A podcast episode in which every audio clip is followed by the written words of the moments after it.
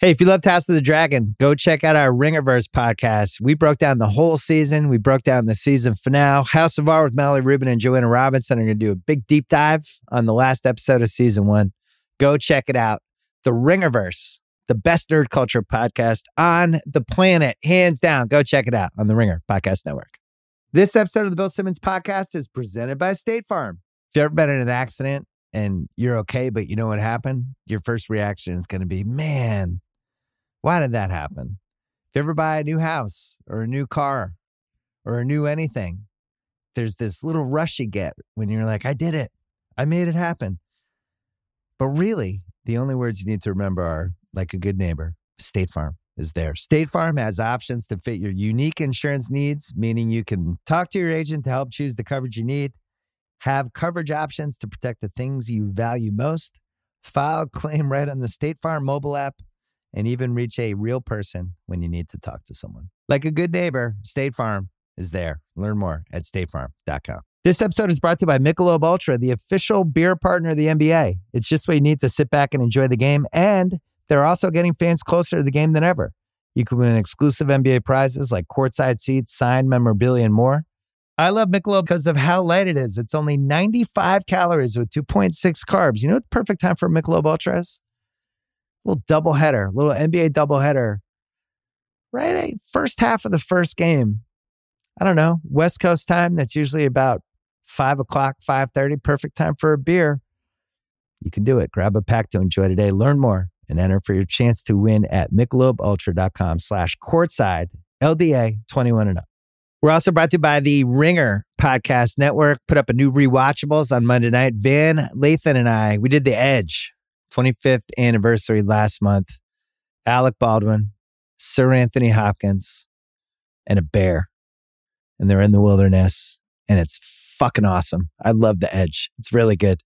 I had a lot of fun doing that podcast. Also, I had a really great would you rather be killed by a bear or a shark debate that I think really set the standard for podcasts going forward. I was excited about that. Next week on the rewatchable, starting on Monday night, we have a gimmick month. It is a gimmick you're not going to guess. I'm just telling you now. You won't guess it. I think you'll like it.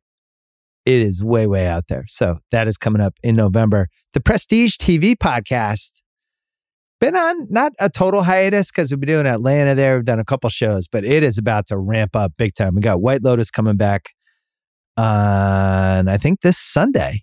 Yeah, I've watched the first two episodes. Joanna Robinson and I are going to be breaking down White Lotus on Prestige TV every Sunday night. You can get on there. And then we have a, a bunch of other good shows that are coming out uh, next couple months too. So check out the Prestige TV podcast. You can also check out our local pods, including Off the Pike with Brian Barrett, Boston pod, The Full Go with Jason Goff, Chicago pod. Guess which pod was happy and guess which pod was sad coming off that uh, Monday night game.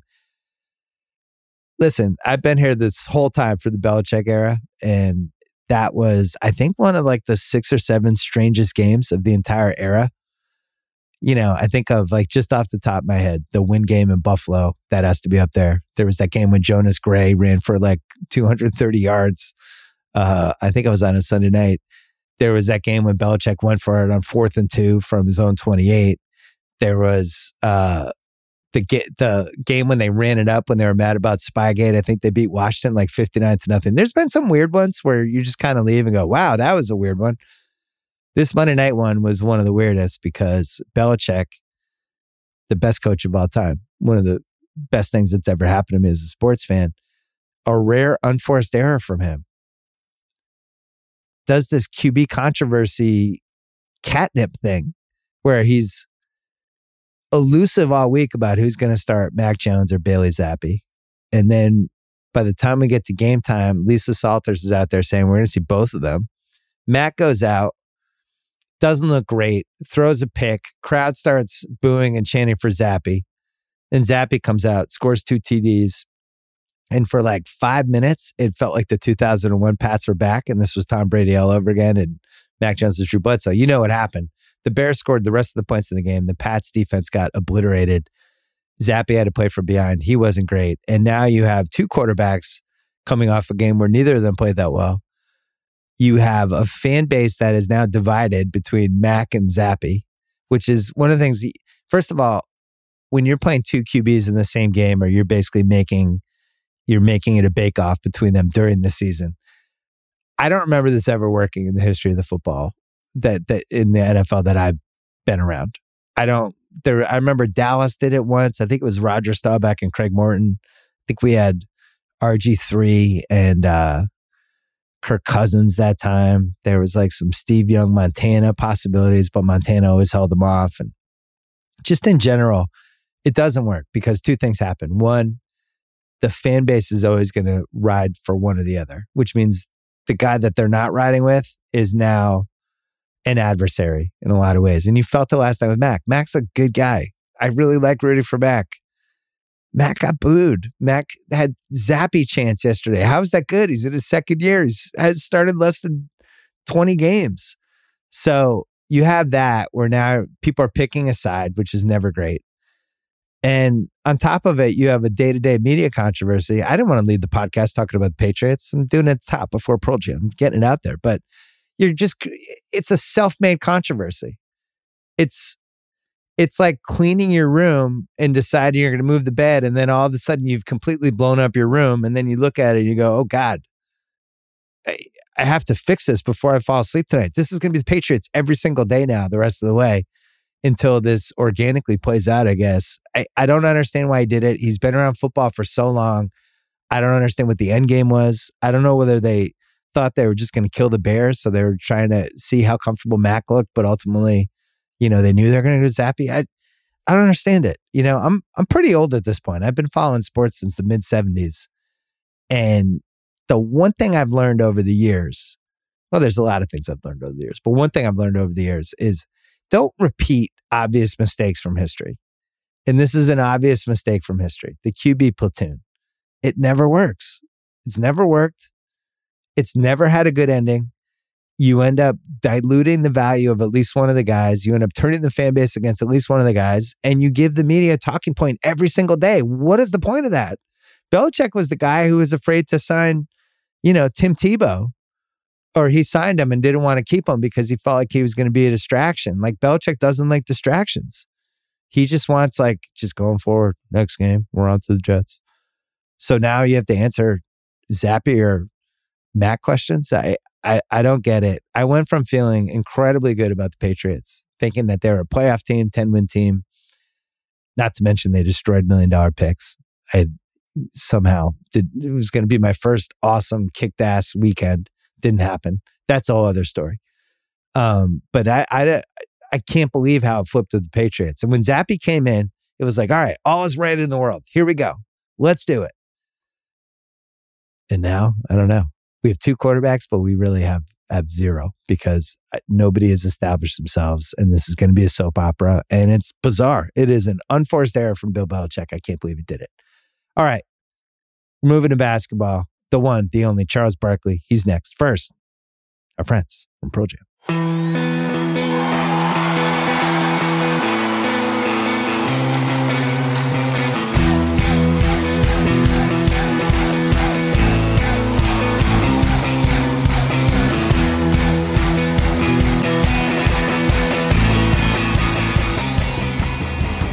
All right, we're taping this noon Pacific time on Tuesday. Charles Barkley's here. It's been a while for us. Uh, since the last time we talked, you signed a 50 year, $700 million deal with Turner.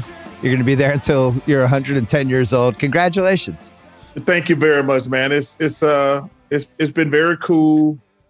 You know, you, you know, Bill. There's so many people who really work hard on the show. Man, you get the easy part. We get to show up and yeah, do our thing. So I just want to thank number one, Ernie, Kenny, and Shaq, but just all the people behind the scenes. You know, when, when Turner came to me, they're like, okay, because you know, I, I really don't feel like working to the day I die. I'm very strict on that. And I'm smart enough to know when I see all these old guys, I'm like, man, their bodies don't look great. Mm. And I want to be able to enjoy what I accomplish in my lifetime. I want to travel the world you know, I'm a grandpa now, which is the greatest thing ever. So, but they asked me a favor. They said, okay, we need you to stay on because we're going to have to bid on the NBA in a couple years. And I said, you know what? You guys been great to me for 21 years. I'll stay a couple more years. So I think it worked out great for everybody, to be honest with you, but I'm very happy.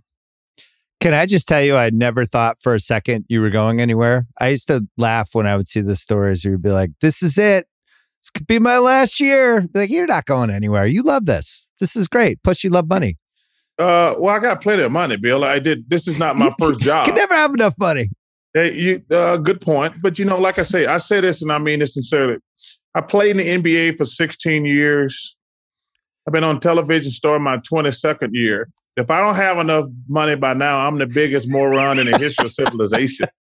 But like I say, man, I can't even believe this. I'm almost, I'll be 60 in a few months. It's crazy. I, I can't believe you've been out of the league. This is the 23rd year you've been out of the league. Uh, yeah, what's crazy, I just saw Dr. J, who's been amazed to me. When I got to the NBA in 1985, him and Moses and Maurice Cheeks and Bobby Jones were like 35, and we yeah. called him Grandpa. Right. We made fun of them because they were like the old guys at 35. Now I'm like 59. I'm like, holy smoly.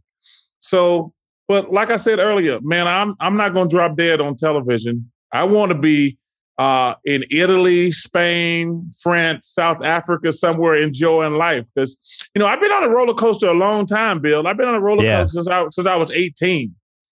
Uh, but the most important thing is for me was to help Turner out because they've been great to me, man. I I'm gonna go my whole life without having a real job, thanks to that, that stupid little, thanks to that stupid little ball, and people turn on their television. So it's been great.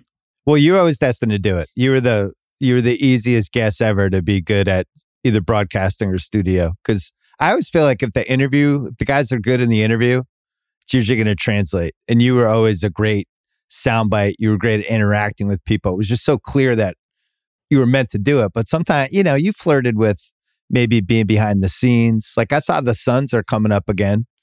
I wouldn't have, I wouldn't be surprised if you're getting floated around in one of the 19 groups that are uh, going after this team. Eh, well, you know, the problem is there my phone has been blowing up, but I'm telling like, guys, I am very well paid, but I don't have four billion dollars just sitting around. Because right. you know, the, the team is probably gonna go for like four billion dollars. Yeah. And yeah, I got money, but I'm not even like like I say, and, and I and I'm not gonna waste a lot of money for five percent so I can say I'm one of the owners of a team. I'd rather right. have that, and I'd rather have that money because, yeah, my ego's not like, yeah, I'm one of the owners of the Sun. I got twenty million dollars in it. I own like a percentage. I'm like, no, nah, I'd rather rather have, I'd rather have the twenty million dollars personally. Well, the days of somebody being able to put in a little bit amount of money and run the team, those days are over. But that, oh, that uh, was a, yes, that was a moment. The one guy who might pull it off, and I heard, I'm probably breaking some news here, but I heard Obama's involved in one of the groups. And that's the one guy that I feel like they would make him the actual face, and the money guys would be so happy to have him at the front that they would just be like, "Cool, yeah, you you." Well, you can... well, well. Time out. Yeah. If Ob- if Obama called me, hell yeah, I'm buying in. like, hey, if, if Obama calls me, if President Obama calls me and says, "Hey, would you be a part on the team?" Hell yeah, you know I got so much love and admiration for that. All right, guy. so you, are throwing your hat in the ring. Great. Let's let's talk. I don't know where to start with you with this crazy basketball season we're having. We're only a weekend. Yeah. Let's start with Brooklyn. Cause I there was a moment I was watching last night. They lose to uh, Memphis and they lost like pretty convincingly. And yeah. there was a moment with like seven minutes left. They cut to the bench and Dur- and Durant was just kind of staring out sadly onto the floor. And it's not like they're bad, but I also don't think they're a contender. And I think there's moves that need to be made. And I think they made this Ben Simmons bet that, you know, they're saying he's rusty. Well, it's like we don't even know if this guy is competitive enough to handle a 100 game season. I saw in his eyes, maybe I'm overreacting, but this is what I do for a living.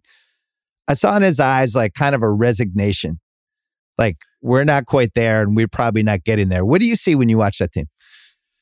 Uh, they could win the championship or they could get their get a new coach by Christmas. It's mm. one of the it's one of the most fascinating things that I've seen in my 30, 40 years in the NBA, basically. Like if they won the championship, I wouldn't be surprised. If they got their coach fired by Christmas, I wouldn't be surprised. it's it's like one of those train wrecks that you like. Oh, I got to watch this. Yeah, because they got three of the most interesting personalities we've ever had on the same team, and you have zero idea what you're gonna get night in, night out. From so any of them. Well, I guess Durant's the most reliable. Kyrie, I have no idea. Ben Simmons, but, I have no but idea. The pro- but the problem with Kevin is, and, and Bill, one of the reasons, you know, we got in this great debate about bus routes and everything last year, and Kevin got all offended, which I stick by. Like, when you're the leader of a team, the, the, the, the physical stuff is everybody see about, but the mental tough, where you have to be the psychologist for every player on your team, you have to be the, uh, you have to be the buffer between the coach and the players. That mental stress is what Kevin has never proven to me that he can handle. Yep. So, and this is probably the most mental stress he's ever been under because he has zero idea what what uh, Kyrie's gonna do. He got zero idea what Ben Simmons gonna do. And and to be honest with you, the whole thing with Steve Nash is a fascinating. Like I don't know if he's got the personality because you got three I wouldn't even call them alpha males. I call them alpha, alpha, alpha males. And Steve Nash is a really good guy. I don't know if he's going to be able to handle those guys, to be honest with you. Did you just call Ben Simmons an alpha male? Well, he wants to be treated like one. Right. But yeah, does that so mean he's an alpha male? It doesn't mean he is. But, you know, in, in our business, when you're great at sports, you develop an ego. Yeah. First of all, guys who don't even get to play on the bench got egos. and, and first of all, we all got egos too. But Ben wants to be treated like an ego because we wouldn't be in this situation if he didn't want to be treated like that. Because you go back and look what happened. All the 76ers asked him to do was get better at basketball. Yeah, make some free throws. Uh, listen, if somebody's paying me $35 million a year, at least they can do is ask me to get better at my job. And instead of accepting the challenge, he says, No, I'm taking my bat and ball and go home. And that to me tells me he thinks he's an ult, uh, like I'm Ben Simmons. You can't tell me to get better at basketball. Yeah. Well, yes, we can. We're paying you 35 million, and you're not where you need to be as a basketball player. But your first response is, nah, screw y'all. I don't want to be here. Oh, you don't like that, me. Yeah, well, yeah. you're against me. It's like, nah, we just want you to be better. Hey, hey, listen, he's lucky. He's lucky he's playing today. Back in my day, we had coaches who would fist fight you if you didn't do what they tell them to do. Right. And he would have got his ass kicked a lot. Hey, I remember Billy, Billy Cunningham, uh, who's a great mentor and a great friend today. The Sixers owner wanted me to start starting the Sixer owner behind his back traded Mark Iavaroni before a game. I remember mm. this vividly. We were getting ready to play the Chicago Bulls. We get on the bus. Coach is late. And we're like, what the hell? Go-? And Billy was never Billy will leave anybody. Billy, Billy will leave his mom if she's not on time. So Billy's late.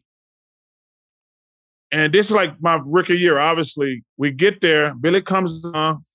We get to the game, and Billy says, Yeah, they, guys, we just traded Mark Iavaroni because the owner wanted me to get to play. Billy comes and grabs me and says, You're not fucking playing until you get your ass in shape. Mm. You're not going to play. And he said, Sam, you're starting. Sam hadn't played all year, Bill. And he says, What? He says, You're starting. And Billy says, I'm not starting this fat ass guy until he gets his ass in shape. That's the way players coached in my day. Yeah. And I hate to be the old get off my lawn guy, but for for Doc Rivers and those guys to tell Ben like, "Yo, man, you got to get better at basketball," for him to get pissed, that tells him he thinks he's an alpha male. Was that the same owner that traded Moses Malone and then traded Brad Daugherty for Roy Hinson? Hey, man, it's too soon. Uh, you know, hey, hey, hey, thirty six years is too soon. You know, Bill, that, you could have just taken Brad Daugherty. How about that, that idea? Just keep Moses, take Brad Daugherty, and then you get to play with both of them. Well, the good thing about it, I thought I, I so Moses changed my career when he made me lose fifty pounds. I thought yeah. he would be great, a great mentor and a great backup to Brad Daugherty. So I'll tell you this story. There's a reporter in Philly called, uh, damn, uh, I forget his name actually, Stan uh, something, great reporter. Phil Jasner is his name, sorry. Yeah. Great reporter. So we went out celebrating the night before the draft, me and several teammates. And we're like, guys, we're going to have a good team. We're going to have Brad Daugherty. Moses going to mentor him. I'm, I, I think I made my first All Star team like that year. I'm like becoming a, a, star. Oh, you were a beast that year. Yeah, but I'm thinking like, yo, man, we gonna be. A, I got a good team for the next ten years. I get home about three something in the morning. My phone rings about six in the morning. and it's Phil. He's a Phil. He's a Charles. I said, Phil, why you calling me, man? We've been out celebrating all night. He said, Well, stop celebrating. I said, Oh, what happened? He says, The Sixers just traded the number one pick in the draft. And I said to him verbatim, The Sixers are not that stupid. He says, Yeah.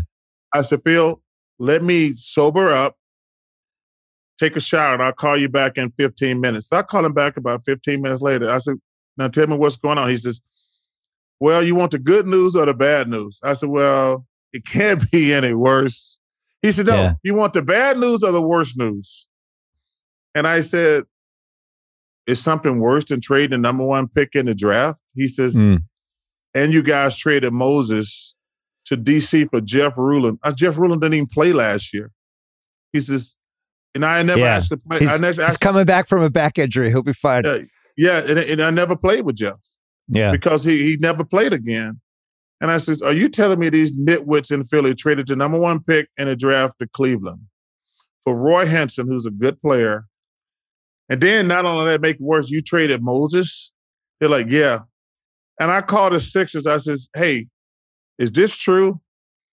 and that from, from that point on, we were no good in Philly, man. It, it, it ruined my entire Philly career. Well, and Andrew Toney getting hurt was the other piece because he, he, he should have had another. Yeah, he was already hurt by then, but, but that should have been another hurt. seven years yeah. with him. Yeah, but man, trading Brad Daugherty screwed up my entire Philadelphia career. Yeah, it's a tough one.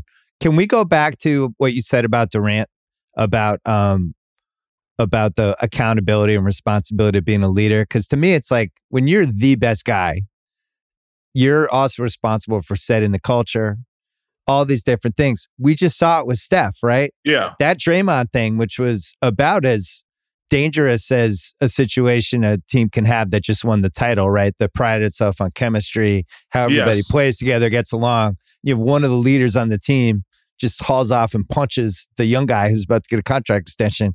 And you've got to navigate that a certain way, right? Yes. I, Steph seven years ago. I'm not positive how he handles it, but I think you could see like there's a, especially after the fourth title, there's a confidence. It's his city, it's his arena, mm-hmm. it's his organization, it's his team. Ultimately, everything's going to stop with him. And I'm guessing it was his decision to not overreact with the Draymond thing, not have a huge suspension, let him be there for ring night, and then kind of play it out. But it's also going to be his decision if he feels like it's not working, right? Am I giving him too much credit? No, I think they're gonna have to make a decision at some point. I think they were kind of caught between a rock and a hard place with the ring ceremony. Yeah. That, that, I think that was the big thing that people not talk about. I think he had to be there for ring night, but I think it's clear that the the, the, the war is going to go young, which is scary to me because I've said this before. Bob Myers, uh, R.C. Buford and Sam Presti, they've been doing a fabulous job. They've been the best GMs in the league for the last 10, 15 years or earlier. But what Bob Myers has done the last 10 years, because yeah. obviously, because I'm a big Kuminga fan. Me too. And Wiseman. But to go, don't forget, he got Poole and Moody, which are steals. Well, the Wiggins and, uh, trade is the coup de grace of all of it. I mean, yes, that was yes, an unbelievable yes. trade. And if if Wiseman and Kuminga can play, they're going to be favored to win the next two or three championships or yep. have a chance.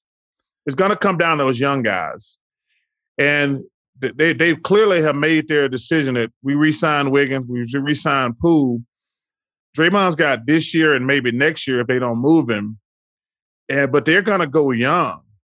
But you know, and he and your, he knows it, which I think was part of the issue. Yes, but you know what, uh, Bill? Nobody owes us a lifetime deal. They pay you for what you did. I mean, yeah. Draymond's making thirty million dollars. That's they don't have to say, well, you're past your prime and we won four championships. We're going to pay you for the next five years just because of what you done. It doesn't work like that. Yeah. But to get back to your original question, when you're the best player and the leader, you're putting out, you're like the little guy uh, at the dike. You're putting out fires all the time and you got to play great. Yeah. That's the responsibility. That's why they pay in 99.9% of the time. That's why they pay you the most money. That's why you get all the commercials and you get all the credit. The negative of that is you get all the blame. And that's just the way this thing works. But the mental stress to go out and play great every single night and be an amateur psychiatrist, that's what separate guys of this league uh, from the on the, when you start talking about the all-time greats. And uh, and Kevin has got to accept that responsibility. And he I know he doesn't want it, but that you don't get to you don't get to pick and choose. Right. And you could see it last year with the Kyrie thing too. I'm going to keep going on this, but we got to take a break.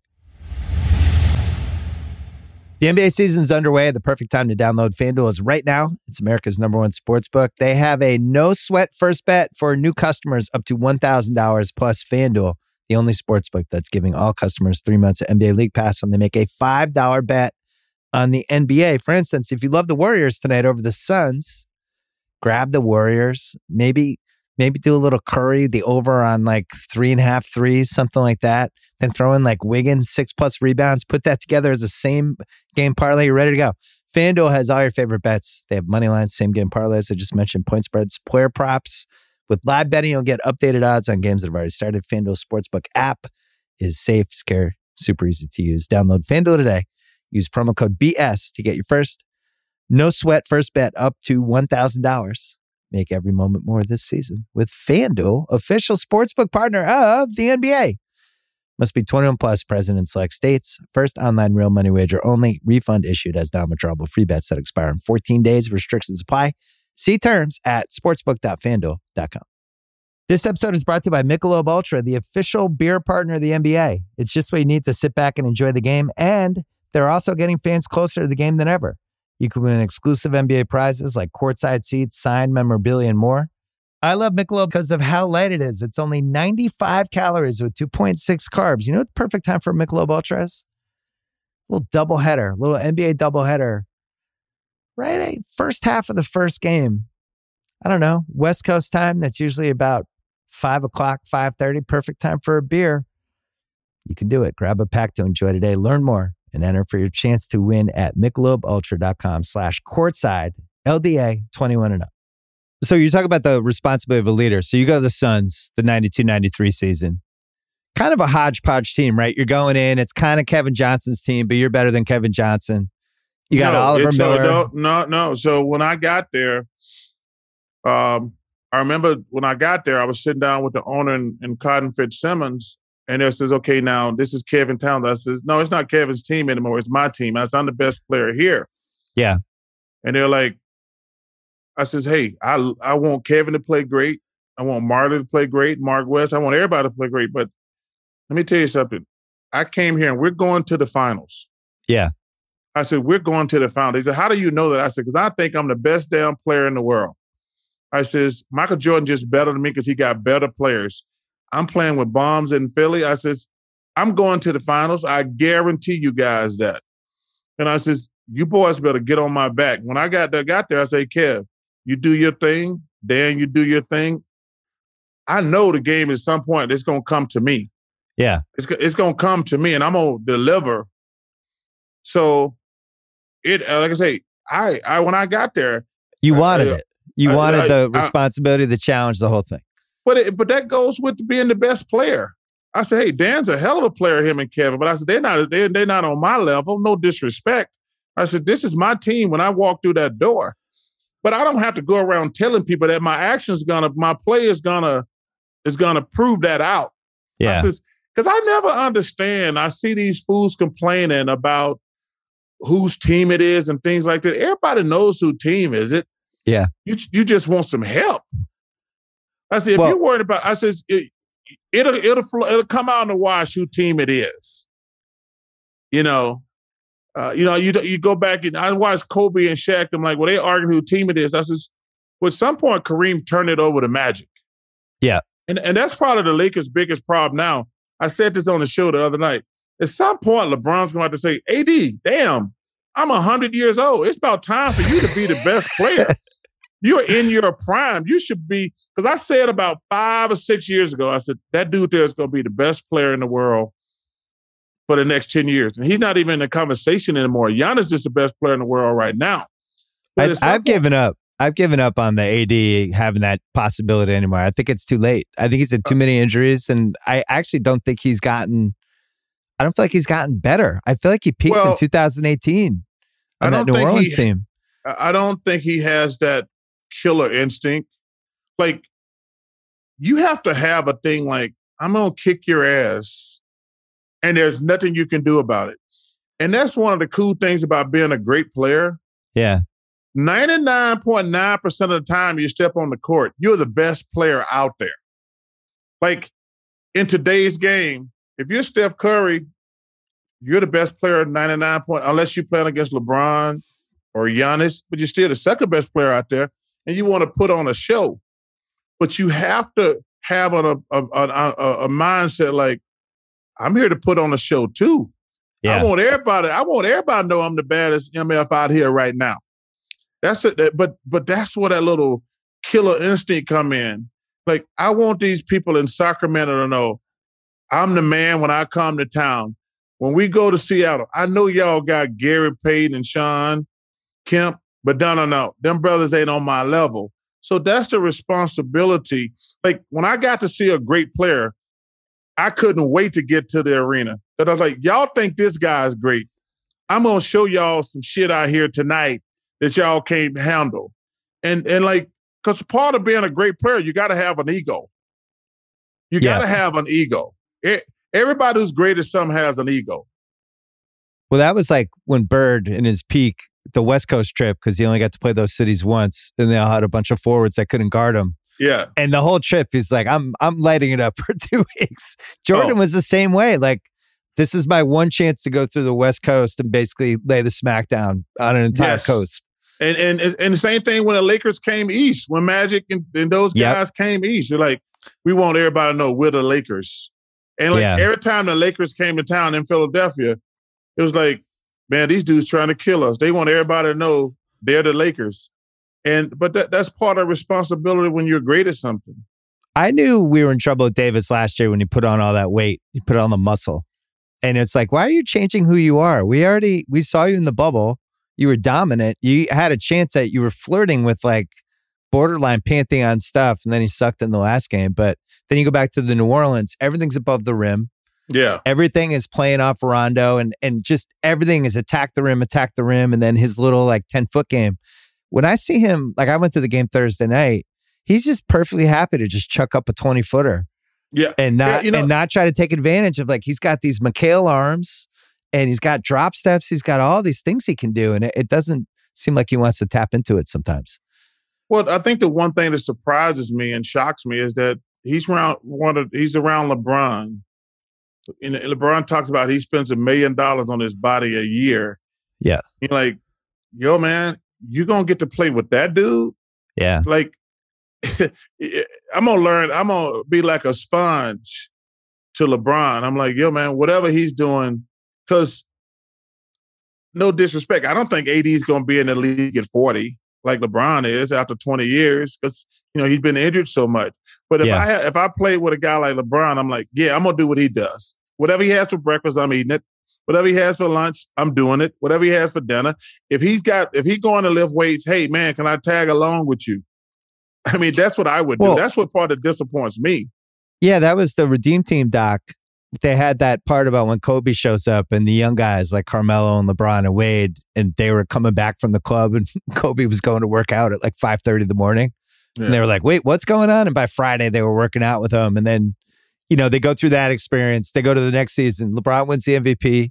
Wade has the best season he's ever had.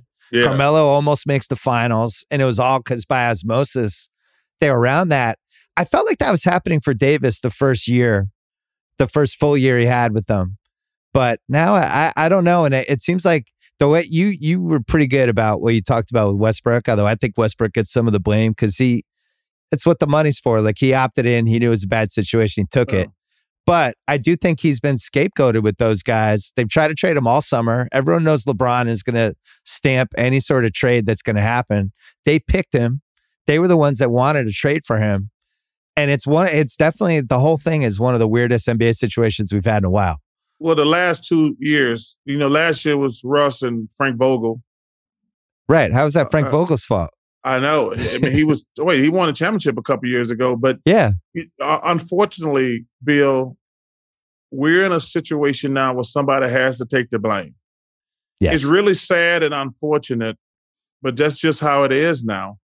And Russell is the scapegoat. It's funny. None of those guys on that team can shoot, but you only hear about Russell because that's the narrative now. Yeah, Patrick Beverley's throwing up grenades. Those things are like this is these are hitting the side of the oh, backboard. so is so is Lonnie Walker. Well, he could he could never yeah. shoot. Why'd they even but, sign but, him? But you never hear about that. Yeah, you know, I think the Lakers they've been ten for fifty, like three games in a row that they've lost. I'm like, yeah, Russell didn't shoot the other forty, did he? you know, but that's all. That that's the only narrative. Well, so how does it how does it play out then? What do they do with it? Because to me, it seems like it's heading toward leave of absence Russ is going to take a week off to, and then we'll just never see him again, and they'll trade him in like February. And I think I think Utah is going to be the team they trade him to. Well, I think first of all you got to do something because there's too much distraction. First of all, I feel bad they unbroke his spirit. They did. Russ, uh, Russ, I said the first time, I said, man, I feel bad for Russ. They unbroke his spirit because he don't play the same. He don't have the same joy. And you can just see it in his in his thing. He like he don't have the same joy anymore. But you know what? They got to move on whether they send him home and pay him. You know, the Rockets did that with John Wall last year. You but can't you, do that though because you well you could do that, but you you have to turn him into an asset because I think they made that deal with LeBron, right? If you yes, do this extension, but, but, but, we will trade Westbrook. but but you you can't give up a lot to get him. No, but they get they have the 27 and 29 first, which everybody wants because they're one of the most, you know, erratic organizations in the league. So you want their picks, you know. You want to trade with the Kings, you want to trade with the Lakers. There's certain teams yeah, but you, you just uh, want their picks. I agree. But like if you one of those other teams, like well, Russ is gone after this year. Yeah. I'm not give I'm not gonna give you anything. I'm gonna give you junk. I mean, they because yeah, of course they want those picks, but no, but there, uh, wait, there's, there's the Wembanyama piece to it, though. If these teams, you have well, Wembanyama and Scoot, they don't even have their pick next year. The Lakers don't. No, but I'm saying if you're Utah, you're almost trying to make your own team worse this year because it gives you a better chance to get those guys, right? You watch Utah, they have like professional basketball players. You probably shouldn't start 3 and 0 if you're trying to tank. Well, that's the thing. So you Danny Ainge has to like throw his body in front of me. He's like, "Oh my god, yeah. Jordan Clarkson, Kelly Olynyk, what have I done? These yeah, guys are playing like, too well." Yeah, I was like, "Wait, uh it's two teams of 3 and 0, the Blazers and and the, and the Utah. They're like, "What are y'all doing? Shouldn't y'all be tanking right now?" Well, but, have you watched the Blazers? I I, well, I, I thought they were gonna suck, and they don't. They're at Dame looks like he's back. They have they have speed and wings. Well, you know, I, I thought they sucked too, but man, Dame is just a hell of a player, mm. and I think it. You know, he's doing what he's doing. See, that's the thing. If your best player won't let you tank, you can't tank. When Dame's out there dropping forty and playing hard, the rest of the guys got no choice. They're like, yeah. "Damn, Dame ain't taking." right. and so so I don't know how this thing gonna turn out for them. To be honest with you, we got a long season. I don't overreact after three games, but as long as Dame is playing, they're gonna be competitive. Well, here's I thought they were gonna suck. I thought the Kings would be that kind of sneaky team. And then you watch the Blazers. Yeah, what was I thinking with the Kings? I should have known. They're the Kings. I should have known. You know, Bill, I was really shocked. I watched the score that first game the Kings played, I'm like, this is a game they got to win. Right. And they blew it crunch time. And they blew it. And I says, oh man, these might be the same old Kings. I was like, you that's a game you got to win. Like people like, okay, the Kings, this is because well, cause I've been wrong like 12 years in a row saying this is year they're going to make the playoffs. Right. And this year I'm like, okay, they got a new coach in there. Mike, Mike's a good coach. Uh, I like the uh, the Keegan kid. I said, Keegan's good. I like I do. I like Keegan. And then they come out the first game at home and the season open and lose. I know. I, and I was like, I'm not giving up on him yet, but it was. This league comes down a lot of times to it's a dick swinging contest between the two crunch time guys, right? In Portland, they beat Sacramento. They have Dame. Portland in that Lakers game, they have Dame, and it, you, you, know, that's a that's a game you got to win. I agree. You got to win that game because when the season first started, there's always optimism. I tell people that's why you can't go by last year in any sport because we as players, we always think we got a good team to start the season. You don't realize your team sucks until you start sucking. I said, mm. and I tell people all the time, I said, I know that sounds stupid, but even when I was on teams in Philly that sucked, I didn't know they sucked to halfway through the season. Cause I was saying, because I was saying from an ego standpoint, I'm like, I'm a great player. We're gonna win some games. And then halfway through the season, you're 500. I'm like, man, we don't even have we don't have a good team. So that's why you have to be really scary at the mm. uh, at the beginning of the season, saying because all your all your ideas about a team is going back what happened last year. Yeah, and last year has nothing to do with this year. Well, I look at uh, you know, like the Sacramento situation. All the pieces are in place, and you go through the teams, the swing teams that could go either way. And it's like, does Fox have it or not? Like we've been with Fox now for five years. Does he have it? Can he go toe to toe with like Mitchell in a close game or Dame, people like that? Or is he like that one level below? And well, that's my fear with them. Well, I'm disappointed in him. I thought by now he'd be an all star. I did a commercial with him probably close to 10 years ago but they want to know like we're gonna make him the next face face of your shoes. I'm like, oh yeah. I hmm. love that kid. I think he's gonna be a great player. And ten years later, this is probably seven, eight years later, probably like we never even mentioned him anymore. Yeah. And I'm like, yo, man, what the hell going on? I'm not well, out there in Sacramento. I don't know what's happening, but 10 years, I think it's probably seven, eight, somewhere in there. I was like, I would love for this kid to be the new next face face of my shoes because I think he's gonna be a star. And now, all these years later, I'm like, what the hell going on? You know, one thing I was thinking, and I think the last time this happened was kind of your peak. The league is so freaking deep now. They have so many good players. I you watch opening night and even the the crappy teams like the Eastern Conference teams that always suck, right? Orlando and Detroit, Washington they have good players. You look around and you're like, oh, Bradley Beal's on this team, Banchero and Franz Wagner on this team. And, you know, we had these, we had a dip in the mid 2000s, especially where people were making all star teams. You're like, that guy made the all star team, or this guy's a third team All NBA. Now I feel like we have depth with the stars. So maybe it's harder for somebody like Fox to stand out. Yeah, but the team should be doing better because how many years in a row? It's probably 10, 15 years in a row, they've been in the lottery, correct? Would it, uh, 2006. I mean, so six, six, this is year 17. And so, and, and see, that tell me they don't know what they're doing, Bill, because I would say that's fair. No, because no, I tell people it's not just basketball in every sport. Yeah. I tell people if if you if you suck all the time, you have people who don't know what they're doing because sports have sports does one thing differently than any other occupation in the world. I mean, you think about this. If you go to law school, if you're the best lawyer, you're going to go to the biggest firm.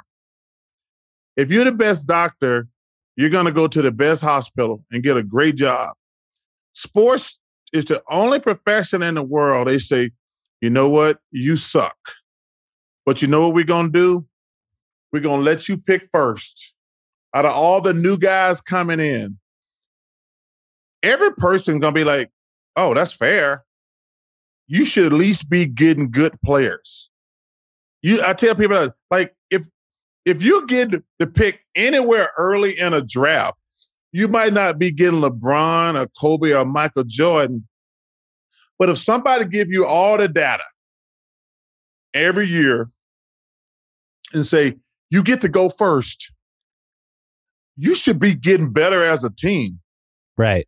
You know what it's like if you and I were playing blackjack every weekend in Vegas and losing, and then Vegas said to us, "You know what? We feel bad. We're going to let you hit until you get to 25. Everyone else get 21. You get 25. We're like, great. This is a huge advantage for us. And then we still lose for another 12 years. It's, it's to- us. It's us. yeah. At some point, It's- it's like, I can't even win when it's 25. Yeah. I, so so it just shows you how inept a lot of these sports teams, and it's it's across the board Yeah. in every sport. I'm like, wait a minute, man. We let you pick first in football. We let you pick fifth in football. You couldn't. We let you go number five or seven or ten. You couldn't find a guy who should. First of all, every first round draft pick should be a starter, in my opinion. Yeah. Uh, it should be at least be a starter. Like I say, he don't have to be an all star. Well, well, uh, well. If you're picking in the top ten to fifteen, the guy should at least be an all star one or two years. But if you're picking guys in the first round, and in football and other sports, the second round and third rounds should be guys who are serviceable and, Right. Who can at least play. Yeah, I'm with you. I would say for for NBA, like top 10 pick, that guy should at least be an above average starter or you've Oh, done a e- bad job. easily. That's I'm. I'm being nice.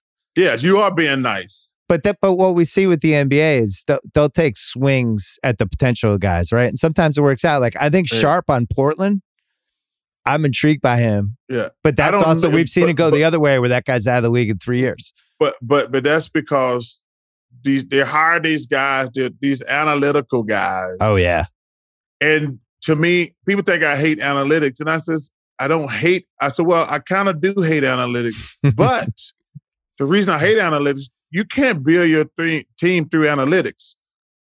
If you go back and look at the last thirty years, name me a team that won other than the Pistons that didn't have a top twenty player on their team when they won.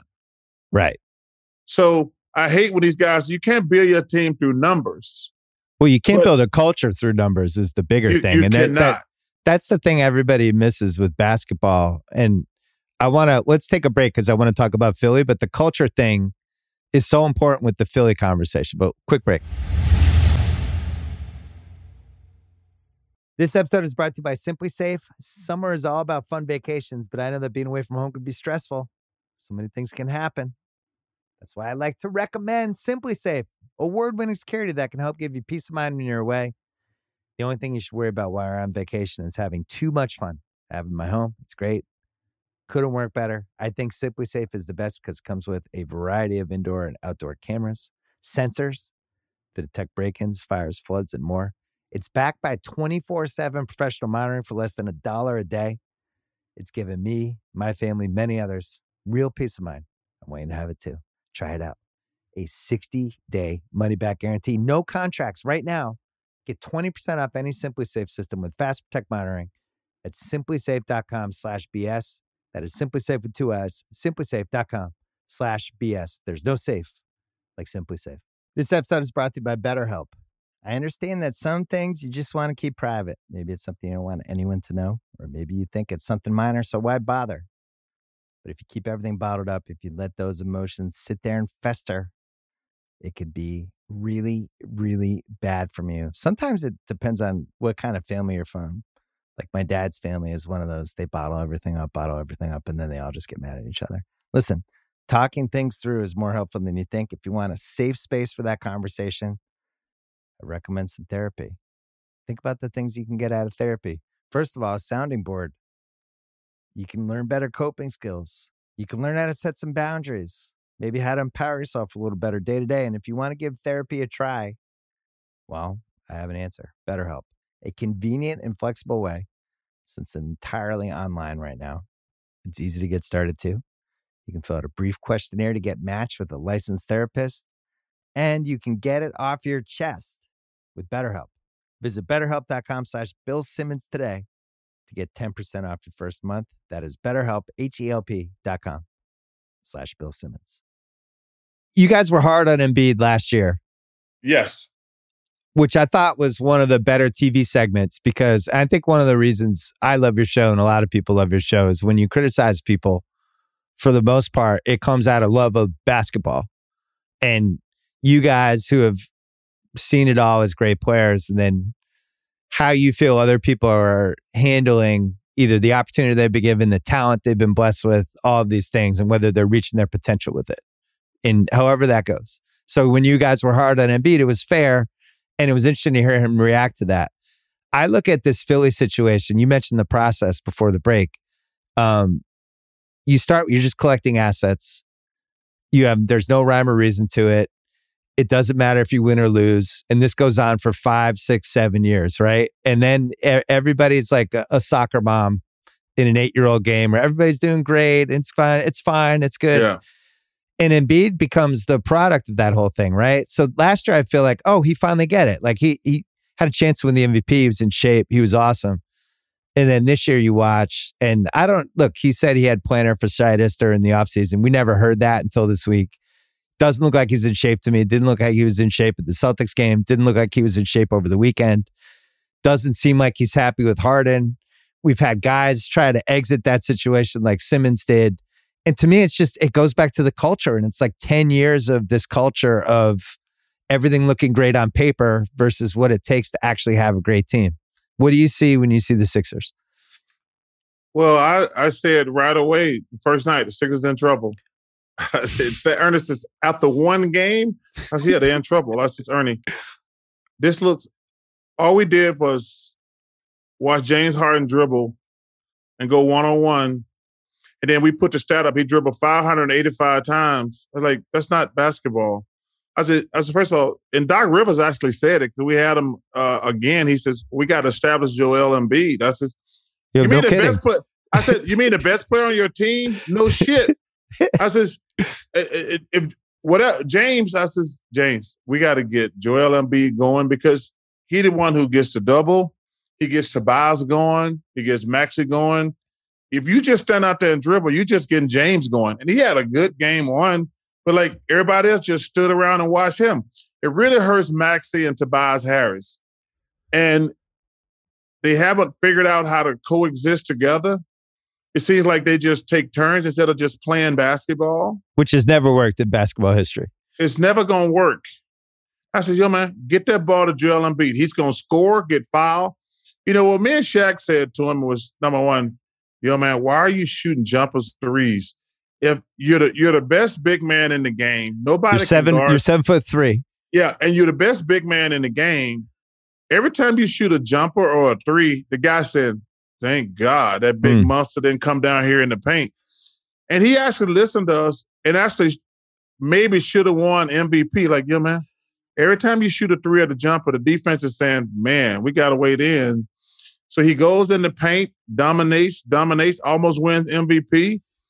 And then the, the Harden thing came up. I, if I could give him some advice right now, like, yo, man, screw all this other stuff. Just go out there and dominate the paint every night and let the chips fall where they may. It might not be, y'all might not be good enough, but make it. The, the, the key to being a great player and a superstar, you got to make sure you ain't the reason y'all losing. That's the number one thing. You got to make sure, like, hey, yo, man, I'm out here killing people, kicking ass. I'm gonna win MVP. I'm not the reason we losing. That's what I would tell Joel. Just dominate every step. Like I say, it's a team good enough. We'll see that later in the season. But the number one thing you got to be able to say is like, "Hey, I'm not the reason we losing." Well, I mean, let me I, let me give you an example. They were beating the hell out of me my last two or three years in Philly. And I finally had had enough. I said, yo, man, I'm not the damn problem here. I said, I'm not the damn problem. I said, you guys are killing me. I said, I'm out here being in the, I mean, I would think I was in the MVP like 10 years in a row. I said, I'm in the top five for MVP every year. I know I'm a hell of a player. I'm playing with guys who can't play dead. And I'll tell you a funny story too, Bill. I had got arrested for fighting in Milwaukee. Hmm. And I went on trial that week. So I was in Milwaukee all week. Obviously, I got acquitted. The evidence was against me was three dudes who were weightlifters who tried to beat me up in an alley, and I clocked one of them, and it, the fight was over. And I, that's not I got naked because it was a snowstorm, and I was trying to improvise like the Marines. So I got naked except for my pants and punched this dude. They thought I was crazy. I was just, I thought I was gonna get my ass kicked. To be honest with you, these were three, three pretty big old dudes. But once I started taking off all my clothes and getting naked and hitting this dude, they, they the other two got away. But was funny. We spent the whole week writing a letter to the 76ers. I was like, hey, I want I don't want to alienate the fans. They've been great to me. But we need to come up with a letter when this trial is over, we're mailing this thing to the 76ers. I ain't never, never playing in this city again. Yeah. And I said, so we worked on this letter all week. I want to make it, I just told them, like, hey, I don't want to involve the fans. You guys probably got another two months. I ain't never coming back there. And so I get home Friday night I remember I was buying drinks on the plane. I got acquitted that morning. I jump on the last flight to Philly. I'm buying drinks for everybody on the plane. It was like a crappy plane. They got no big planes going from Milwaukee to Philly. I'm I get back, I get back to my house. I had ordered a set of ping golf clubs in Phoenix like five months ago. We're gonna mail the letter Monday morning. I get a call Sunday afternoon from the Sixers saying I've been treated. And I said, uh. Where? They said Phoenix. I says, Wow. Guess these golf clubs gonna come in handy. That's actually a true story. And uh, they called me fr- sat- Sunday afternoon. I've been traded to Phoenix. Monday morning, I was on a flight to Phoenix. Well, and wait, was, you left out the part where you're like, you traded me for Kevin Johnson, and you're like, no, and they're like, no, he's still there. We we didn't even get Kevin Johnson in the trade. We traded you for twenty eight cents of the dollar because we're I dumbasses. Say, I said, who did y'all trade for me? It says Andrew Lang, Tim Perry, Tim Perry, and Jeff Hornacek. And I want to. And how many one, first round picks? You, no they were like none. Pick. They were they like no zero zero picks actually. Eh, eh, eh, wait, uh, it was. I thought it was four players. Was it three? It was three. Three. And I was like, yeah. Wait, I still got Kevin Johnson and Dan Majerle. Oh, we good now. I, I, I, remember. Uh, wait, who? Uh, I remember sitting with my agent. He because he's on. I said, "Who they trade me for?" He told me the three guys. I said, "Wait, oh, we're gonna make the finals." I said, "We got. I got Kevin Johnson and Dan Majerle. Oh, we're yeah. good, man. We're good." That's what. That's what Durant was trying to pull off last summer. He's like, "Can you guys do the the Hornacek Perry Lang trade where I go to a contender, but they keep all their best players? You know, it's so funny living in Phoenix. These idiots like calling me every day saying, like, uh, what do you think? I says, What do you mean? What do I think? I says, This is well, they want a lot. I says for Durant. Durant. I says, they're like, yeah, they want a lot. I says, do they want Booker and Chris Paul? They're like, they're like, no, they don't want them. I says, well, give it to them then. yeah. I says, I says, Chris Paul, KD, and Booker. Yeah, we're, fill in the rest. We're good. I says, with those three guys, I said, Chris gonna be the leader because Chris the best leader I've seen in NBA in a long time. I says, that takes a responsibility away from KD where he can just play basketball. I says, guys, he said, well, they want Ayton and Bridges and I says, and some picks. And I says, wait a minute, y'all ain't did that trade already? I says, you gonna be able to keep Crowder, who I like. I says, I'm trying to think who else. I says, a couple. I says, yo, man, Cam Johnson. Wait, we keeping Cam Johnson too? Yeah. I, I says, all I says, Ayton is a good player. Bridges is a good player. They ain't KD, and they ain't never gonna be KD. I says, y'all should have did that trade last week. Where did you stand on the Celtics with Jaylen for KD? Let me tell you something. There are picks involved too. What? That's it. Let me tell you something. And Derrick I, White. That's it. Give me KD and Jayson Tatum for the next five to seven years. We gonna win the championship. See, this is where you're gonna think I'm crazy. I would rather have Jaylen Brown than Kevin Durant. With if and all the assets it would have taken to put a Jaylen Brown in a trade. I love Jaylen Brown. I think he's great off the off the court, on the court. And he's a great like- number two guy. He plays great with Tatum. I like what we have. You you don't think Tatum and, and KD can play together? I do, but I, I liked what we had. I felt like we almost won the title last year. We weren't even ready to win the title. That was Curry- a fluke. You got to Bill. That's Bill, fine. Bill. Curry, a, if Curry doesn't Bill, go to that- another level in the fourth quarter, I know it's a fluke. Middleton got hurt. I get it. Thank you. You, you uh, you're not going to beat Middleton with the. So they No, took not. seven games without Middleton. So Yes. I think that was a little bit of fool's gold. It- to be honest with you, It might have been. It might have been. But- but you know what? Uh, Jaylen's a hell of a player, but I don't know if he's ever going to be on KD's level. I just my question with KD is, and I genuinely like KD. I've spent time with KD. I've done podcasts with him. I really genuinely like him. Why isn't he ever happy? I That's call the him part I Mr. don't get. I call him Mr. Miserable. Like he's a great player. I, you know what's so funny? You said that. Everybody likes KD, Everybody, he's a great But- guy. but he's always miserable. I just don't understand why he was miserable in Golden State.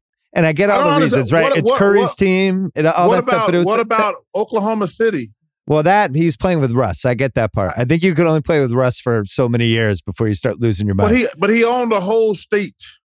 I get it. He wanted to. No. He, he never been anywhere. You get this. Yeah, but you're I'm from telling Alabama. but I'm telling you something. The, the love that they had for that kid in Oklahoma City, you know, maybe you do something with Russ down the line,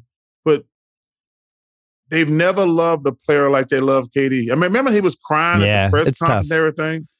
I mean, tough. but yeah, but man, I don't understand why he's always unhappy. I don't get because the first time we did, like, we spent real time with him during that first Warriors season. He was the happiest. He was like, "I this is how I think basketball should be played. I can't believe how much fun I'm having. All that stuff." And then it flipped. to me, that make me think something else is going on because that team probably they probably have two or three more championships by now. I know. I mean, they they would have they were unbeatable. No, I think we know what was going on. I think he felt like he was the best player on the team that won the title, but it was still Steph's team. And at some point, you kind of want to be like, "I want my own team. I want to prove I can Yeah, yeah, yeah. See, but that as goes my back, lead guy." Yeah, yeah, yeah. But that goes back to my point. Everybody say they want that shit, Bill, Until they get it. Until they get it. Like everybody's not a number one guy can handle the mental and pressure uh, and the, the the mental pressure. Like Charles didn't win the championship. KD, remember they said the same shit about Michael Jordan. Did you just He go was- third person on yourself? No, no, no, no, no, no. I'm just saying that's the way this thing worked. Hey, dude, I'm I'm with Michael Jordan in his prime. They're like, oh, he's a great, great player, but he can't win. Every great player in the beginning, they make you a great player. Then they change the rules. Oh, he's a great player, but he can't win. Yeah, Anything eh, that happened to LeBron. right. Remember, like, oh, he's great. He's great. Oh, he can't win. And, and LeBron is the person who changed the entire narrative. He's like, oh, well, let me go somewhere where I can win. That's the reason I always I don't compare him to Michael Jordan. Michael Jordan says, "There's a wall over there. I'm coming through that wall. I'm coming through the damn Pistons. I'm coming through the Celtics. I'm coming through the Pistons. I'm coming through Magic Johnson." That's why I always differentiate when I try to compare LeBron to Michael. LeBron says, "Yo, man, you guys are killing me on television." Like, I've never given into that narrative. A guy had to win a championship because it's a team game. Uh, so, but Well, you know, you know more than anybody, like that 93 season, especially. We've talked about it in past podcasts, but you did every single thing you possibly could have done. You're going against Jordan at like the But- but- absolute but- and apex. that's- But that's all you want, though, Yeah. is an opportunity. That's all you want. But the media has changed the narrative. If a guy don't win a championship in his first like five or six years, he got to go. I'm like, what's wrong with fighting through stuff? well, who's so who's the next guy with that? Because I mean, Durant technically he has he has Well, the he- two, so Yeah, he but that- still we- gets that. he was the hey, best hey, guy hey, in two title Bill, teams. Bill, Bill, we don't count those. You know better. Come on, no, I'm counting No. That no, well- 2017 team was unbelievable. Hey, let me tell you something. And this one, me and Kevin got into it last year. It's the players, man. You you have to you, like LeBron, and LeBron said it. Two people said something that we all know as players. LeBron said, I had to win one, not in Miami. And Kobe said something. He says, mm. I got to win one without Shaq. Right. He says, and all the players know it has nothing. Listen, I love the media. They're part. We're all part. They're part of our same team. The, the referees, everybody. We're part of a family. But when it comes to the players, especially when you on levels, like I'm not in the same room with other guys in the Hall of Fame. I'm in the Hall of Fame, but there's different levels. And that's just the way it is. I don't get to change the narrative. Like when I'm in the Hall of Fame, yeah, I'm a Hall of Famer. I know I was a great player, but there's another room with certain guys are in it. Yeah, like I did my basketball, I did my pyramid for my book, right? It was five levels. The top level was like the top 14 guys, right? And those were all yeah. the guys that had been not only great, great players, but had been the best guy on a title team, right? Like yeah. Moses, Moses needed 1983. Yes. Or else he's not in that final level, right? Then yes. it's like Moses was awesome, but he's not quite there. Elgin Baylor never had it, right? And then you look at somebody like Steph, who well, even Steph, though he was on the, on the three title teams, but then last year cemented he, it. He needed last year. Yes, he did. And that's and listen, I, I, that's the way this thing works. Yeah. You win a title when Andrew Wiggins is your second best player. Yes. I'm putting you in the top level of whatever yeah. I'm building. You're gonna you're Espe- you are now there. Especially especially when Steph has had never won the finals MVP. But where we disagree is I have Durant on the top level. I think he's one of the 15, 16 best ever. I do. I hey, think he's the best scoring forward I've ever seen. Uh there's some truth. There's probably the truth in that. But the truth of the matter is when he's been the best player and a leader, he hasn't had success. First of all, they got swept last year, which you like, almost beat Milwaukee.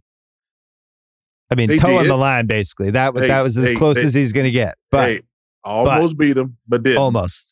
But also, they got swept last year. Well, last year was embarrassing, and uh, you know, I wanted to ask you about Kyrie actually because people talk about him reverentially, and then when I when I point out accurate things, people are like, you just hate Kyrie because he, he, the Celtics, you just don't like him because I was like, I just don't know if he's that top level anymore because I went to those games in uh, the Celtics sweep and he was great in game one, then screwed up the game in the last minute because he was playing hero ball and he sucked in the last three. It's like when people say, oh my God, Durant and Kyrie together, these two superstars, like, are we sure Kyrie's a superstar at this point or is he just a really good offensive player? He's like he really doesn't good, play defense. He's a well. He he's up. completely erratic. like, do you trust him? Do you trust him to show up to work week after week? I don't. Well, well he listen. He's kind of, in our opinion, in the same boat as KD, but not on the level because KD's a better player. But like, the Cavs were winning twenty games when he was the best player, and then he goes to then he's like, I don't want to play second fiddle to LeBron. Oh, you want to be the man? And then it stinks in Boston. And then they get rid of him and they actually do better without him. Yeah. And now you see this thing has just been a clusterfuck in in uh, Brooklyn. So other than that one shot against the Cavs, against against the Warriors, Game seven. His, his, resume is spotty too. I'm giving no, him the last three games of the 16 finals because LeBron and Kyrie were awesome those last three, and I thought he was good in the 2017 playoffs. But it's, but that's still that's that was LeBron's team though. Yeah. So like I say, but when he's been the best player, like I say, they were winning 20 games when he was. He's the number one pick in the draft. They were winning 20 games a year. Yeah. And then when LeBron comes back, and did, don't factor in, you have to factor in Kevin Love also was there. But I can say, and you know, every time you say some of these young guys, I'm like, nah, man. When you're talking to the players, these are the rules. Everybody can be a bus rider, but when you're the bus driver, the stress and all the stuff that goes with it, you like nobody said. And I use this as an analogy.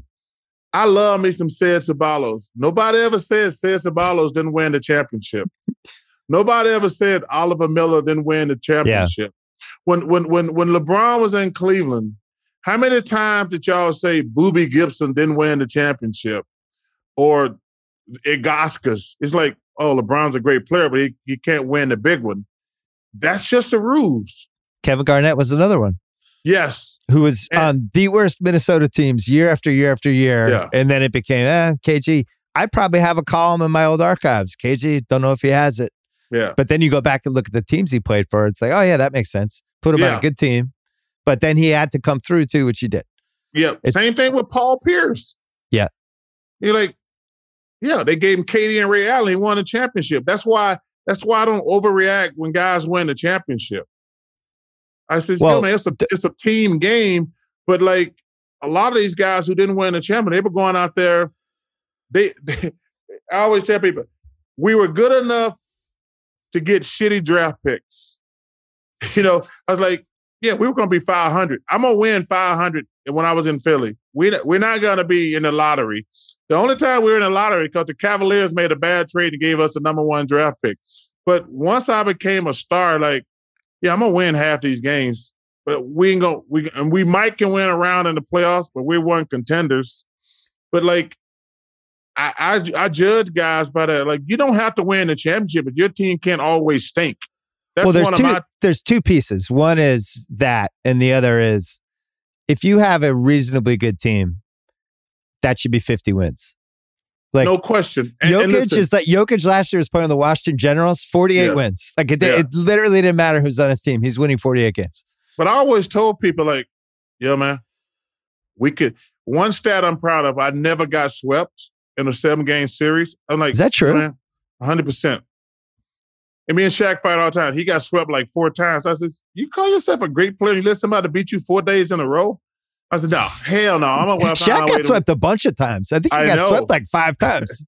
I know. And he had, well, that was like when he, a couple times he had Kobe with him and they got swept. Yeah. He got swept in the finals. Yeah, twice. I said one one thing I'm proud of, man. Nobody ever beat us four in a row. But I always told those guys in Philly, we can't beat the Celtics. We can't beat the Pistons. We probably can't beat the Bulls. But we should I can win us one series. Hmm. I uh, I can win us a game or two in a series, but no, nah, we're not getting swept here. I can I can dominate one game. This episode is brought to you by Taco Bell. If you're anything like me during a busy day at work, I need lunch that is just as fresh as it is delicious and easy. And the all new Cantina chicken menu from Taco Bell is exactly that, made with high quality ingredients like seasoned, slow roasted chicken, pico de gallo, shredded purple cabbage, and avocado verde salsa sauce. The new Cantina chicken tacos, burrito, and quesadilla are the perfect daytime choice. Try the new Cantina chicken menu at Taco Bell now. This episode is brought to you by Peloton. Spring, the best time of the year to dial your fitness routine up a notch. You know it's going to happen. It's going to get warm. Going to start wearing shorts. Going to start wearing bathing suits. You're just you're not going to be able to cover up behind those big coats anymore. Also, it's nice outside. Get outside, do stuff. Or if you don't have time to get outside, I got Peloton for you. Whether you have five or 60 minutes, Peloton's workouts were made to challenge you. Classes like boot camps, full body strength, boxing, marathon training are created to grow your skills or push you to improve in what you already excel in, and you won't feel bad about not being outside. Peloton's expert coaches, challenging classes, and nonstop vibes will keep you coming back for more. Get a head start on summer with Peloton at onepeloton.com. Before we go, I have to ask you about the Philly sports resurgence. We have the Phillies. Go Phils! we the Phillies in the Eagles! World Series. The Eagles are undefeated, and the Sixers are dog shit. It's Philly. It never rests in Philly. Well, you know it's interesting. So my home is in Scottsdale, but I live in Philly all summer. Yeah. So, so I just moved back to Phoenix uh, last week, and man, it's been great the last well, first of all, the uh, the Eagles been great for like six, eight weeks now. But what's happened the last three weeks with the Phils? Because first of all, I didn't think they could beat St. Louis. I definitely didn't think they could beat the Braves. The Padres was 50-50. Yeah. But man, the, the thing that's crazy about it, I don't know if they can beat the Astros. I mean, man, the Astros, I was, you know, we're in the studio with the guys and they're like, and this is like for the last two months, they're like, nobody can beat the Astros. I'm like, what? Yeah. They're, they're, like, Pedro, Curtis Granderson. They're in the studio. Jimmy Rollins. So we we see them like they're right next door. They're like, know, man, nobody can beat the Astros. I'm like, and I'm not. I, I said, what about the Braves? And I thought it was going to be the Braves. I'll be honest with you. Mm. They're like, nobody can beat the Astros. And now my Phillies are going to get a chance to shock the world. And let me tell you something: if they win, it would shock the world. Well, they're super fun to watch. Bryce is oh. having like a I'm finally reaching all of my natural potential I've ever had in my yeah. body moment. I don't know. It's it. They have three, four, and five at home, which I think if you steal one, that's going to be a really hard place to play. See, I, I hate that format. You don't like the two, three, two. I hate the three, two, two, three, two in any sport. Yeah, because you, I think you put the road team at a disadvantage. It's like it's so much pressure on them to win one of the first two, but also it's hard to beat any team three days in a row. It cost the 85 Celtics the title. I'm still yeah. bitter about it. we so tied it 2 2. And then, I, and then all of a sudden, game five's in LA. They win that. Yeah. Now it's 3 2. Come back. McHale gets in foul trouble. We lose the title. Yeah. yeah. I, I, hate 2 3 2. And I said, and, and the thing that pisses me off the most about 232, now 2 3 2 probably, they started changing it back in my day because we were flying commercial. Right. And it was better said, for the media, all that stuff. I said, yo, man, everybody got their own planes and shit now. right. We don't. Uh, it's like a it's like a three and a half to four hour flight now with hors d'oeuvres. You got your feet up, and so so there's no need to be doing two three two. Well, they got so, rid of it finally. They they needed to. I mean, that was two, the two two one one one Gold State Boston. It was actually, yeah. I think, probably good for Golden State. But it, but but it's it's just a disadvantage for the road team. Yeah. My big thing, if I could fix anything, I mean, they finally got rid of that terrible, the rule where you can foul somebody on a fast break, which was the dumbest rule. They finally got rid of that. Now we have fast breaks again. I would make it that you can't get a top three pick three years in a row. I think that's an easy fix. If you're well, that uh, bad where you're getting a top three pick three years in a row, then and we can't relegate you like they do in soccer, yeah. then you can't benefit from this. Like OKC has or Houston has a chance to get it three years in a row this this draft. I would do I, am against it. What would you I, do? I talked to the commissioner about. I don't give you extra balls for losing. I thought that was the stupidest shit ever. Like, teams start tanking with two months to go. Yeah. And I was like, wait, y'all giving them an extra ball in the hopper, which is the hopper is the dumbest shit ever. Like, you spinning balls around in the air anything can happen. Yeah. Says, the team is in the lottery. You get one ball. You get every team in there gets one ball. That's the way I would solve that problem. I'm not giving you extra balls for losing. That's the stupidest shit ever. Well, they've and, and, they've, they've about, changed it seven times. Uh, but because but they still reward you for losing, which yeah. the stupidest thing ever th- that's one thing I would change. The second rule I would change is you can't raise your ticket prices as long as you're below 500. Oh, I, think, I like that one. I think we should do that in every sport because some of these teams aren't trying to win. They're not trying to win. They're ma- yeah. they're making baseball is probably the worst because they they give you money for losing. But I would have a rule saying in any sport, if you below 500, you cannot raise your ticket prices because it ain't right. It's locked. Yeah, that makes sense. I, I know I had some Clipper seasons where they raised them. it was like, wait, every year. Bear, Baron Davis is 250 pounds. Why'd you raise my uh, tickets? I, I was like, wait a minute. Why this team has not been in the good, but they we're raising ticket prices every year. No, yeah. no ticket well, prices. No ticket you, prices if you're below 500. Well, this is the last question, then we'll go the media rights deal that's coming, which you know about because you mentioned at the top, and it's going to blow the salaries to a whole different stratosphere. We're going to have guys making 75, 78, 80 million dollars a year. We're going to yeah. have guys signing 400 million dollar contracts. You were in the era, you're in the first era when guys started making a lot of money, right? KG signed that deal. I, I, I, I missed You're at the though. tail end of it, but KG signed for 126 for six. You were still playing. And but you know, so the reason I missed all the big money, my first agent stole all my money. Yeah.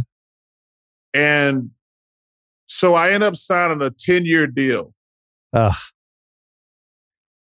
And so I had, how about this? I had the same deal my last four years in Philly, all four years in Houston, excuse me, in uh, Phoenix, and my first two years in Houston.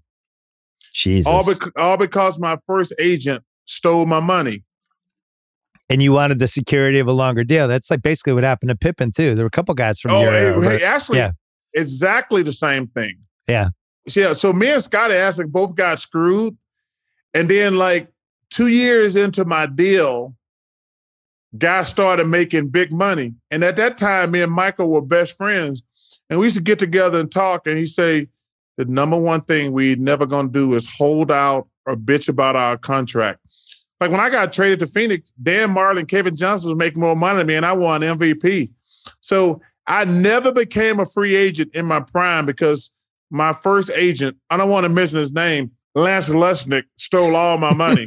Lance Luchnick stole all my money. you were getting at least endorsements though, right? I was getting endorsements, Yeah. but I probably got cheated out of probably a hundred million, a hundred million dollars more. Because at that point, because I was only making about three or four million dollars. I know that's a lot of money. But the other guys were making like 20 million. Well, you wanted to time it for 95, 96. There was the teams really started planning for free agency with the cap. Allan Houston made that money with the Knicks that year. Shaq signed with the Lakers. They like things started to shift with how they put teams together. I would say mid 90s. So if you'd been a But, free but I agent, still, if if I had to become a free agent at any time, like I say, I got MVP four Yeah. years later. I would have been a free agent after my first four or five years in Phoenix. Can you imagine Ugh. me being a free agent? Eh, eh, because, like I say, and I still, after I signed that 10 year deal, I played four more years in Philly. Jesus. And I, I was playing well. And like I say, the same thing. All four of my years in Phoenix, I was still under the same deal. So I never became a free agent. Well, how, so let's say these guys, let's say there's $400 million for five year deals, like that's the new max or 380, whatever. How is anybody going to be able to coach somebody who's making $80 million a year? You, And I, you- I, I don't mean that as an old guy in the couch thing. I'm just No, like, no, I'm no. Honestly no, of all, curious. Like, how, how does that happen? You, you know, first of all, it's a very fair, legitimate question. You're at the mercy of the person. Hmm. Uh, well, first of all, you've all all coaches have well, not all of them, like Riley, Popovich. There's very few coaches who've I think had enough- Spoelstra, I think Spoelstra got Oh, there. supposed to. Yeah, but that's because Yeah. he got Pat Riley upstairs. True. Yeah, but coaches, when money start going crazy, they're gonna always fire coaches. But to answer your original question, you're gonna be at the mercy of your best player because that goes back to this whole thing we've been talking about, Bill. If your best player's an asshole, you're in trouble as a coach. Right. Plain well, and simple. well, we saw even with the Celtics. Like they get this new coach right before the season, right? They actually like this guy, and it seems like they want to play hard for him. But who knows? Could that shift in a month and two months, and all of a What a- sudden people get mad about this or that or whatever? Well, the don't know, thing it's a is, variable. Well, the thing about him is nothing's gonna matter with him until the playoffs. Yeah. So that and that's the one negative about his entire situation. The Celtics gonna have a good team, but he's gonna be judged on how they do in the playoffs. So he's in a really awkward, unique situation. Yeah, they got a really good team and they're gonna be successful, but unless they get to the finals and win it, he it's gonna be like, oh, he didn't do anything that hasn't been done already. So he to me is in a really interesting situation.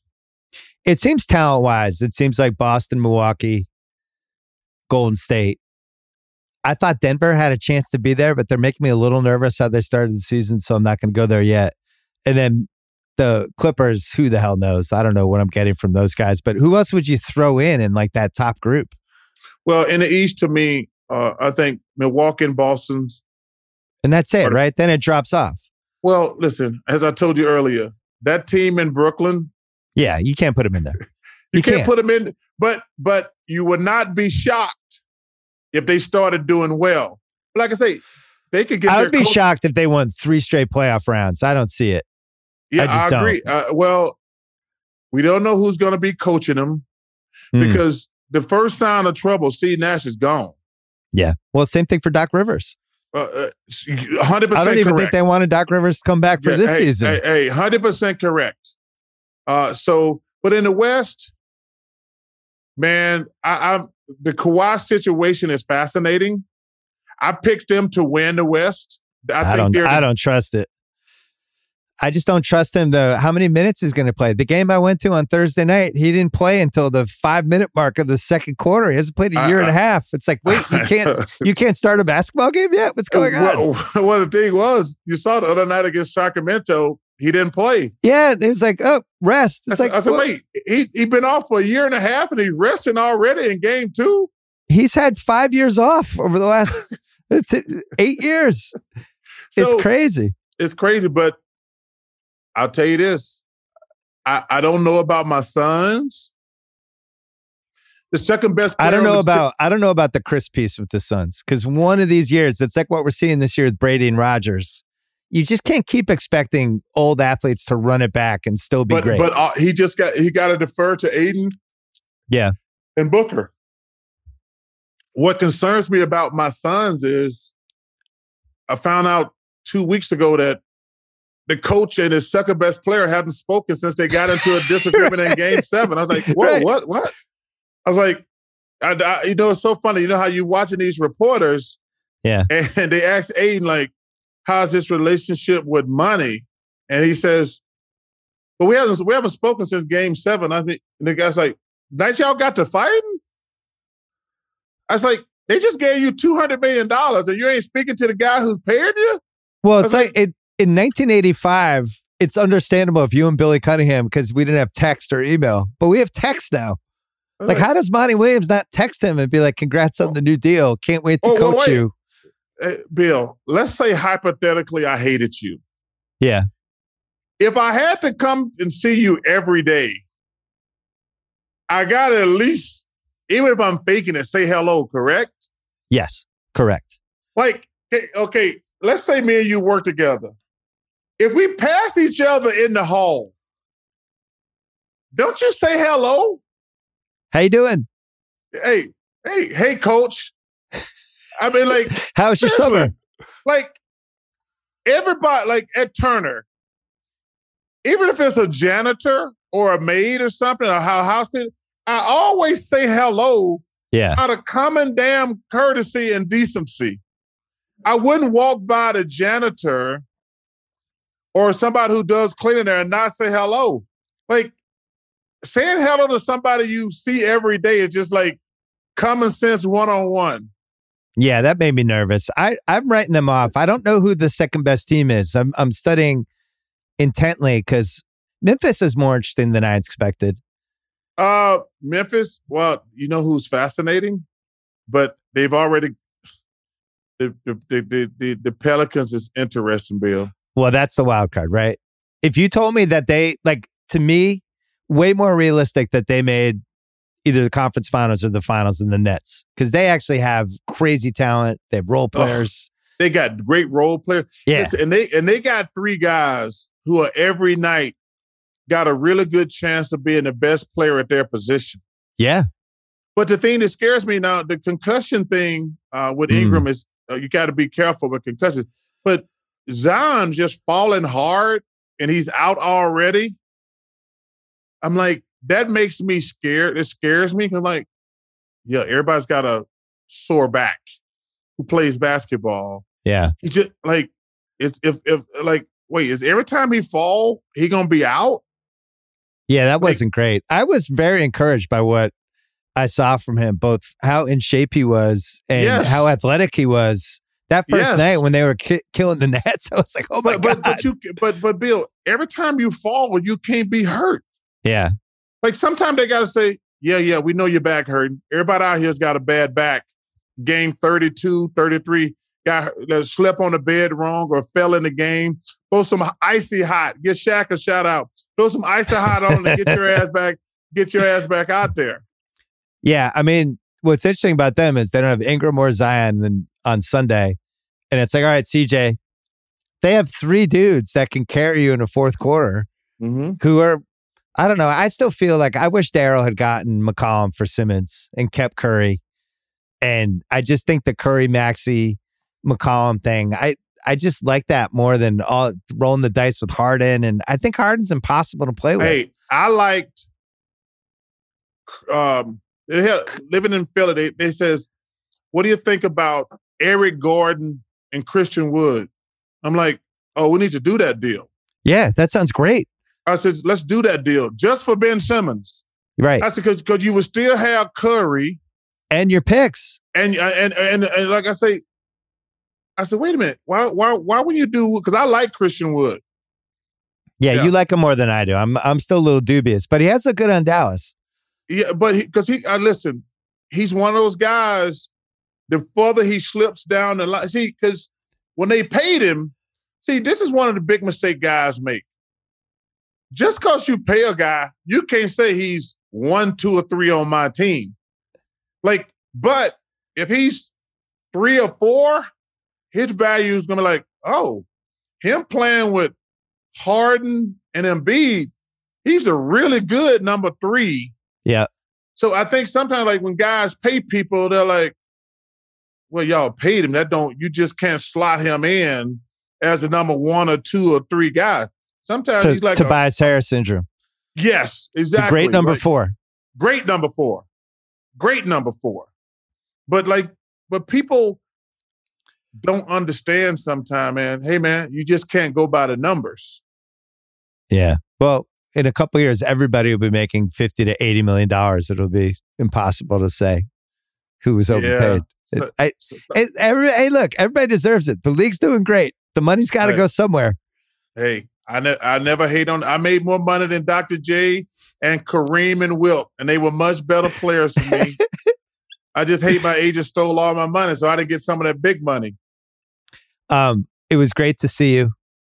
I'm glad you're doing well. I was excited that you're going to be in our lives for the next few years. And uh, hey, say hi to say to our guys for us, Kenny, Shaq, everybody. Hey, Ernie. You you know how much I like you, brother. I got a lot of love and admiration and respect for you. It's always good to see you. You be safe and take care of yourself. All right, you too. Okay, peace. All right, that's it for the podcast. Thanks to Charles. Thanks to Kyle Crichton for producing. Thanks to Dylan Berkey and Steve Ceruti, as always. Don't forget, new rewatchables went up on Monday night if you want to check that out. Check out the hottest take as well. I went on that. Prestige TV is coming back this weekend in a big way with White Lotus and some other stuff. Plus, we're doing Atlanta on there with Van and Charles. So that is all I got for you. Check out theringer.com. Great website. And I will see you on this feed on Thursday.